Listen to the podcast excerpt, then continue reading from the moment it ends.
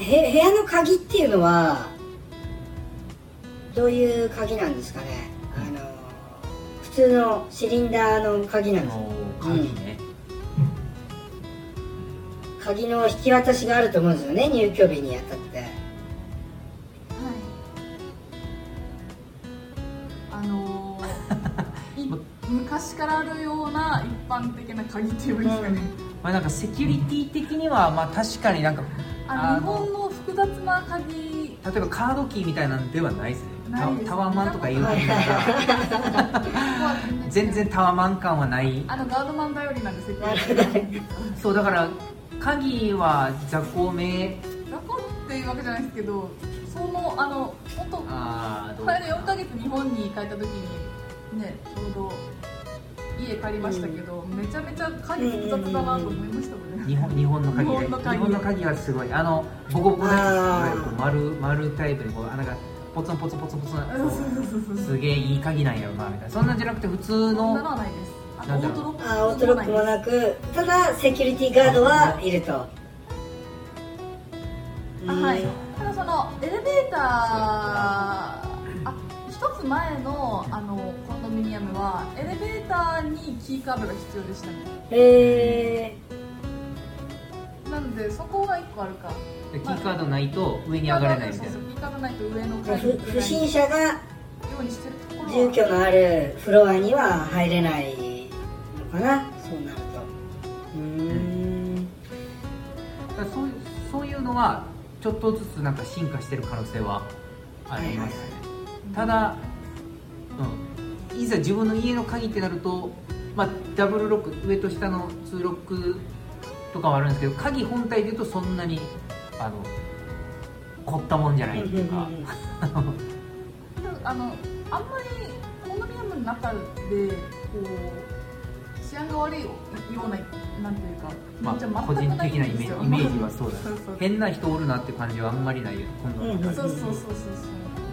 なるほどね。でまあ席あでなんですかね CCTV もまあ全部ついてあります。しまあでも厳密に言うと確かにその友その人の友人とかっていうのもき遊びに来てたりするんでまあそこのば、まあ、守りって感じだね鍵自体はうんけ。どまあ変な人は、まあ、あまりに変な人はもう多分ガードとか受付、レセプションでサインも書かせたりしてるんで、来訪者はう来訪者は、そういう足切りというか一旦の上に上がってくる人大丈夫でしょっていう感じは、うんうんううんんそうですね。今度だとね、うん。う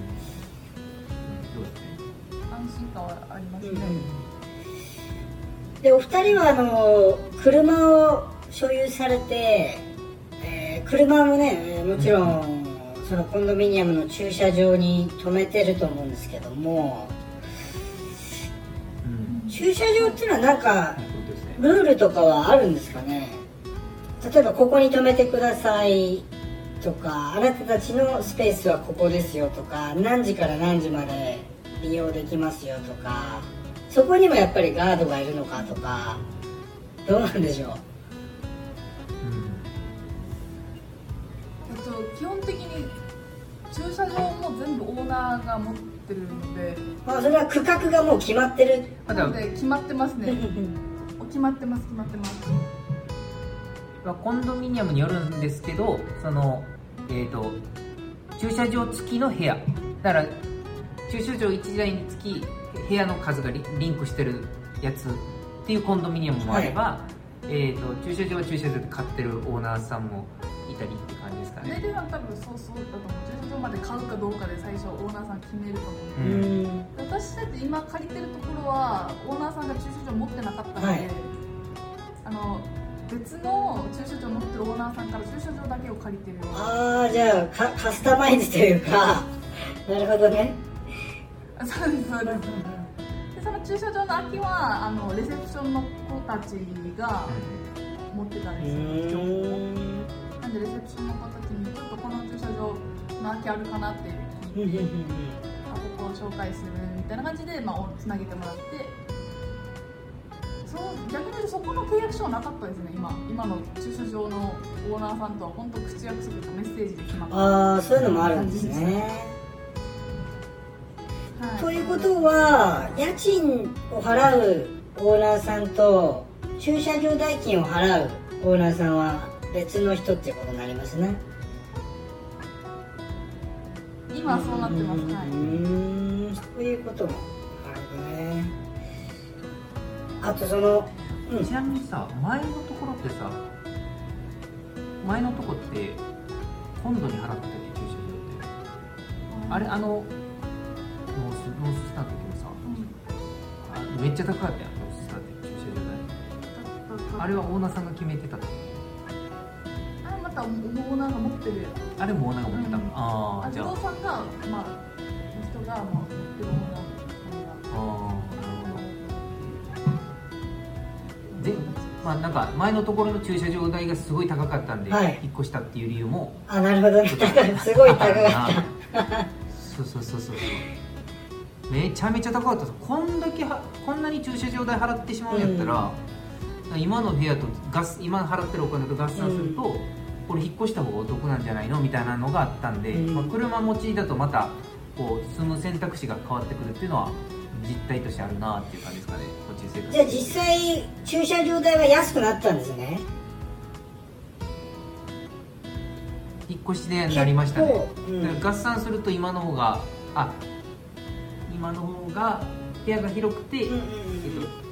一緒ぐらいか。一緒ぐらいの値段払って部屋が大きくなったなるほどね車があるとないとでまたいろいろ選ぶポイントも変わってきそうですね。駐車場代。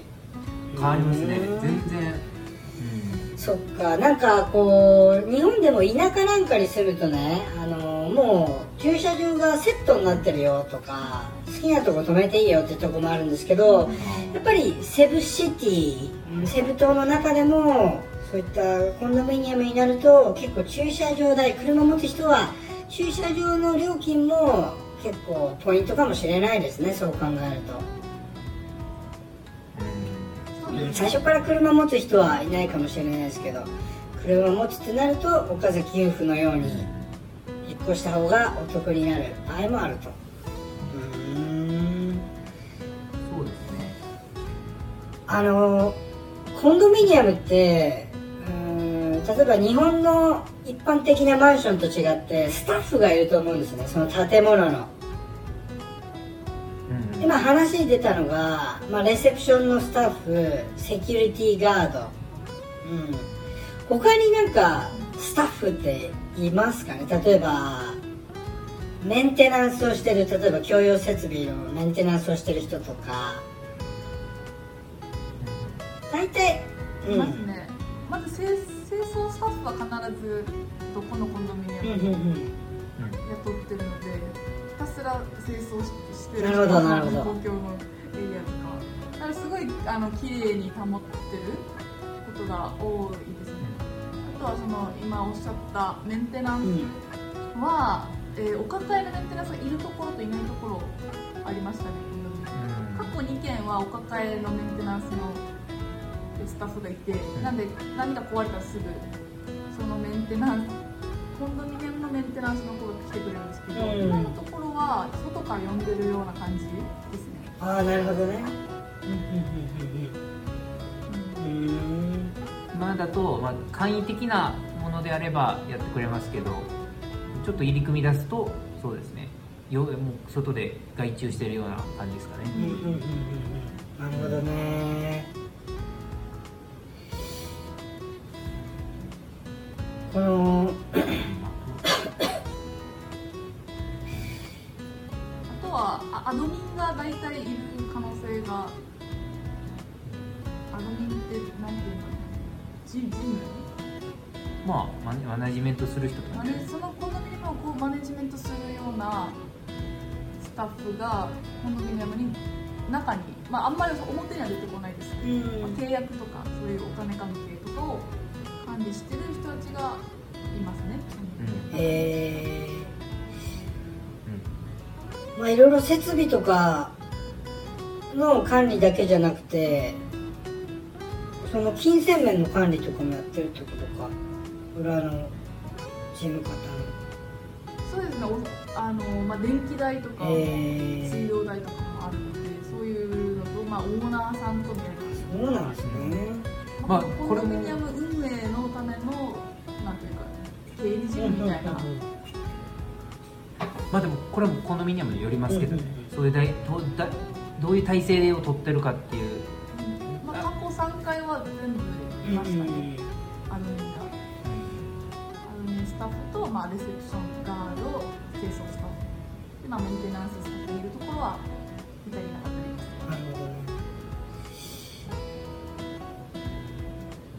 りじゃあそのスタッフに例えば何か不都合があった時に、えーそれを申し出たりっていうことがあるってことか。例えばなんか設備が故障してしまった場合とかね。うん。うん。うん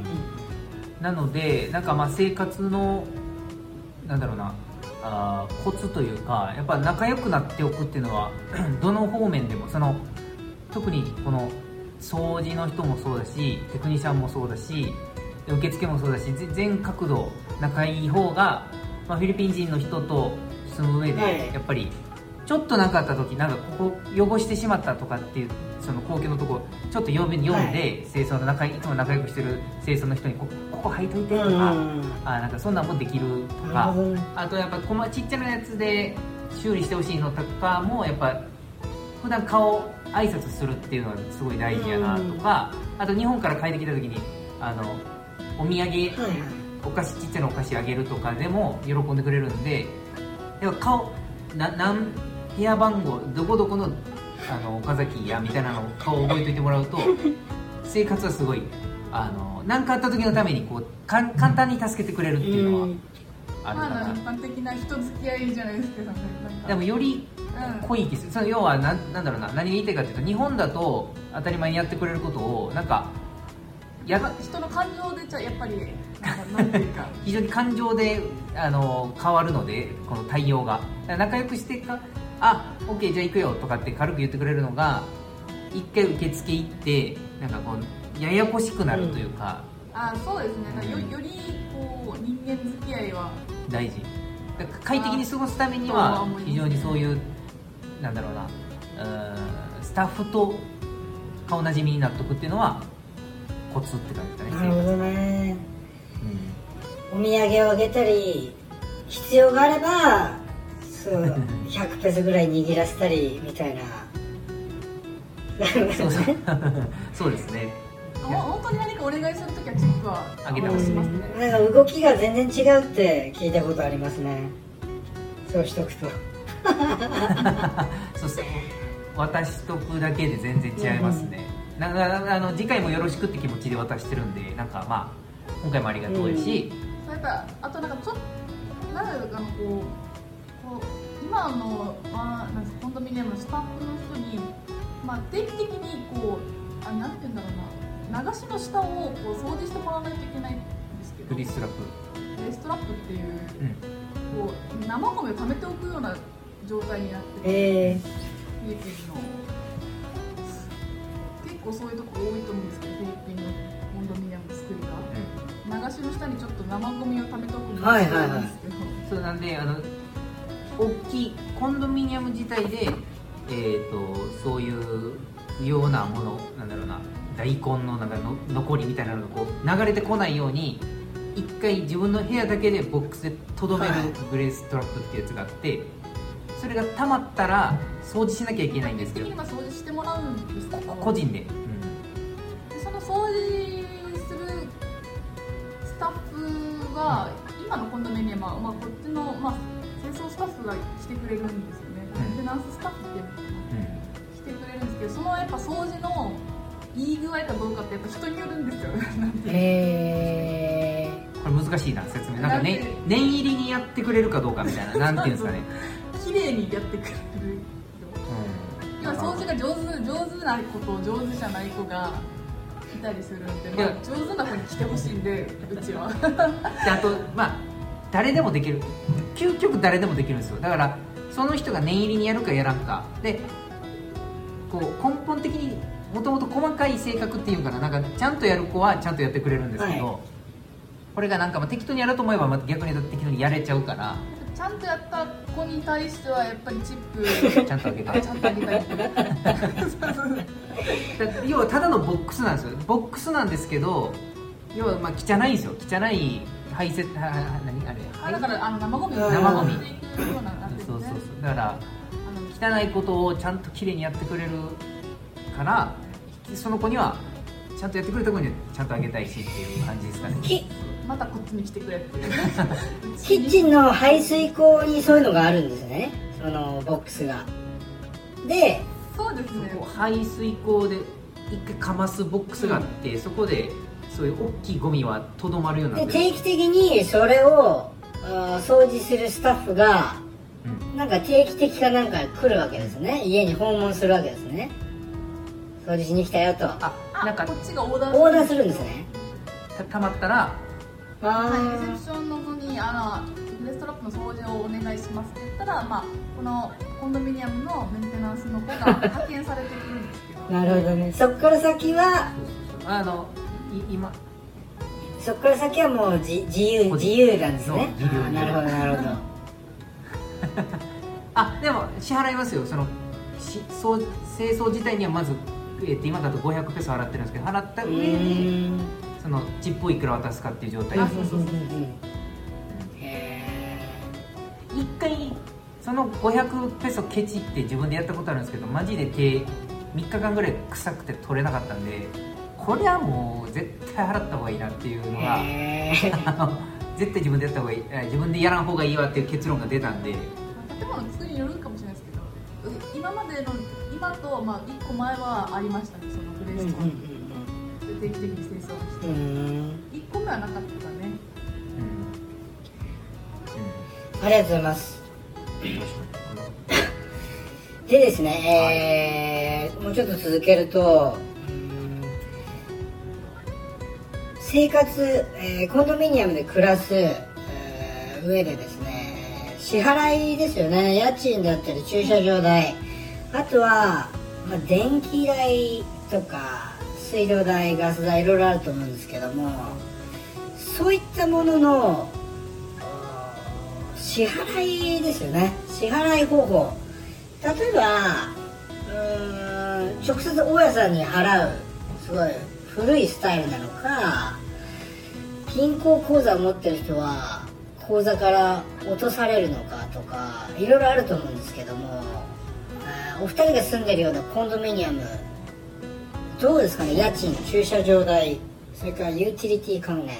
どんな風になってますかね？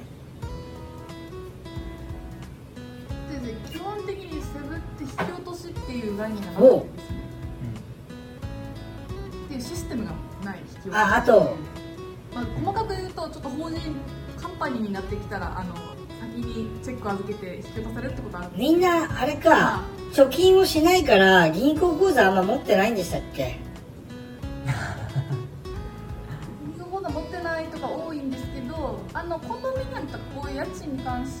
は必ずもちろん銀行口座会社なので、うん。あの必ず銀行口座ありますのであの今だと,、えっと家賃もユーティリティも口座に振り込んであこちらから私たちが。お金を入れるわけですね。そうですね。で支払い方法は大体み多分駐車場あユーティリティに関しては3つ用意してくれてますね G キャッシュで払うか現金でアドミンに持っていくか。もしくはまあ振り込うんむか家賃は家賃はおそらく契約する時点で何日までに次の分を払ってねっていう話があると思うんですね。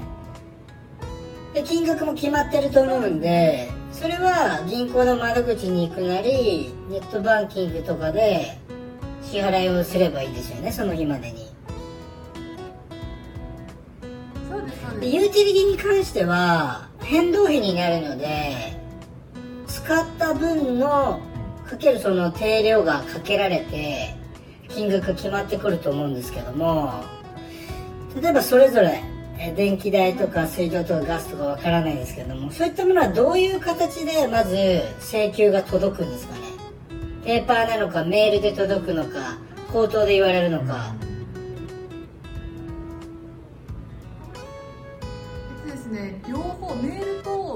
とペーパー両方届きますね。うん例えば電気代だったら電気代がメールとはい紙で届くと、そうですね、最近はでももう紙途中で届かなくなってきたから。ペーパーだけっていうのはないね。基本的にだけはない。たまにあら届いてるわ。前のコンドミニアムはなんかあのなんだろうなお便りみたいな形でスパーンスパーンってあのこ 温度の部屋の下の扉の下からスパーンって髪の毛がさっと髪が来て髪。がパンパンってやるななんかなんか届いたあのなんだろう。ポストとかこういう のがないのであのハリー・ポッターのなんか手紙。ドアの下の隙間からスパーンって。髪がシャーンって入ってあなんか入ってきたみたいになって電気代があ今月これかみたいな。これ袋から。電気代とか、まあ、インターネット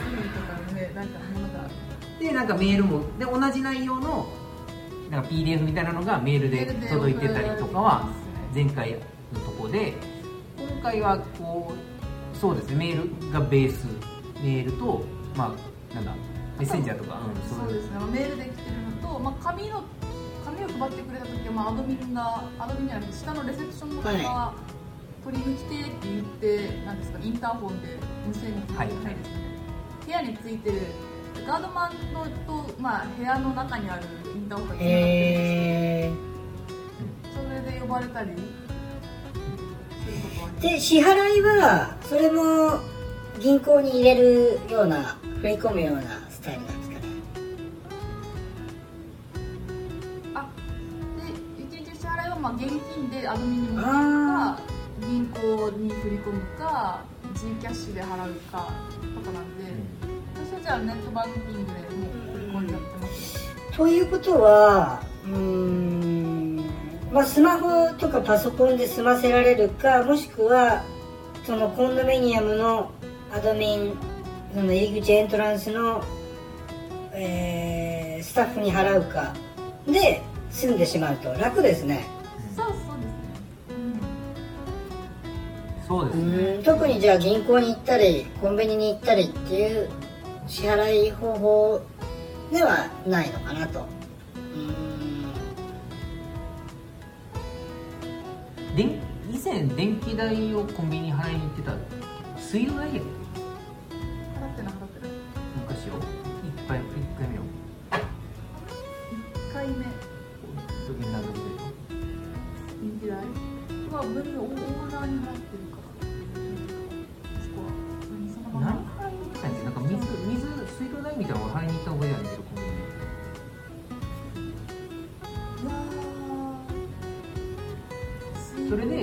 要はその電なんだっけコンビニの電波がないから払えませんとか言われて。それカンパニーの場合じゃない？あのベコとかに払う場合。はベコベコベコあのあれ別？あれは別だと思うんです契約してた場合。そのなんかちょっと別の話です。コンドミニアムの場合はそういう方法が多いです。ね、コンドミニアムでなんていうかまあ電気代を払ってるので、なんであー各そっまあ、住んでる人たちはコンドミニアムが計算してくれてこの使用量うんうんうんで金額出てくるんで大体このコンドミニアムに払うことがほとんそうなんですね。どただ多分と戸建てとか戸建てな戸建て戸建て戸建てですとかあとは例えば何かまあ人まあ戸建てですね戸建ての場合とかだとおそらくその直接契約になると思うん。で、そういう場合はは確かにこっちでいうとレコとかマレコっていうのがあるん。ですけど、まあ、水道局とか電気会社の、えー、と請求書が来るので、電気会社の請求書とかは、まあ、コンビニでも払えるっていう。なるほどですね。し同じようにあの銀行振り込みですとか、まあ、G キャッシュとかの中にこう支払いなんかな、まあ、そういうレコ電気会社の用の支払いする方法もあるので、まあ、今は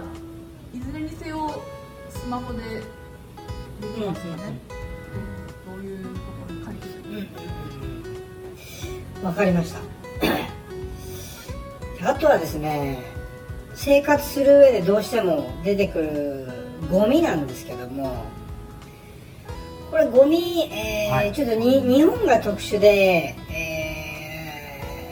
ーまあ、かなりゴミに関してはすごくルール的に緩いのかなと思ってるんですけどゴミステーションっていうか日常的に出たゴミなんかはどういうふうに処理されてるのかなっていうことを教えていただきたいですね。はい。ゴミは本当に楽でフィリピンはほぼ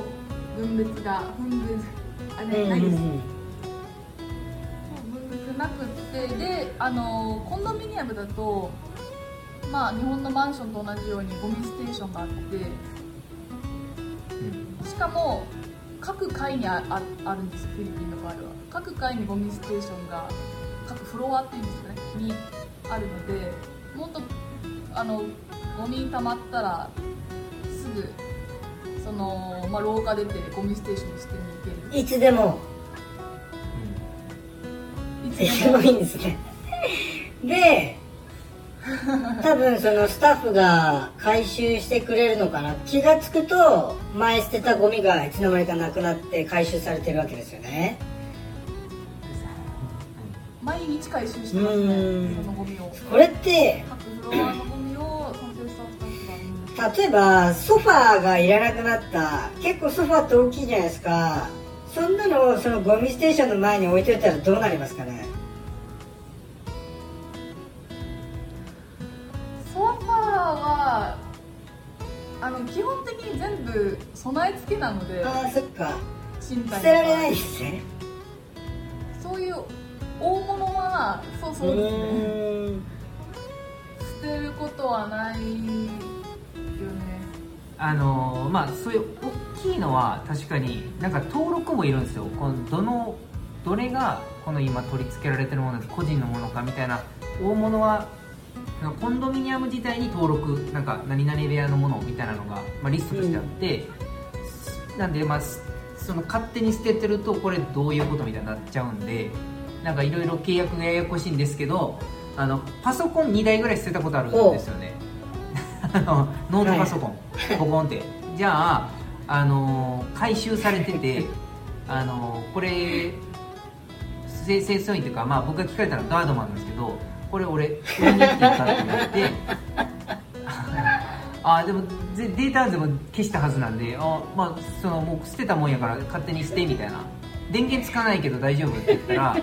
あ大丈夫大丈夫みたいな。OK ってなんかめっちゃすごいイスラエルされてってなってああっつって多分あれパーツで打っていくらかになるんやろうなみたいなそういう感じなんでなんか、うんと、捨てた先がどうなってるかは確かにブラックボックスなんでだからなんかうまいことなってそうっていう感じですかね。日本で粗大ゴミとなるようなものはなんかおそらく。うまいことなって誰かの手に渡ってる可能性はあるなみたいな。ちっちゃいこうなん棚とかはうん。全然あのゴミステーションに置いておける。そうだから日本でいうカラーボックスみたいなのを捨てると別になんかどっかルートが変わってますね多分。単純には捨てられてなさそう。なんかどっかの人にあこれ使えるやんとかこれあげれるやんとかって多分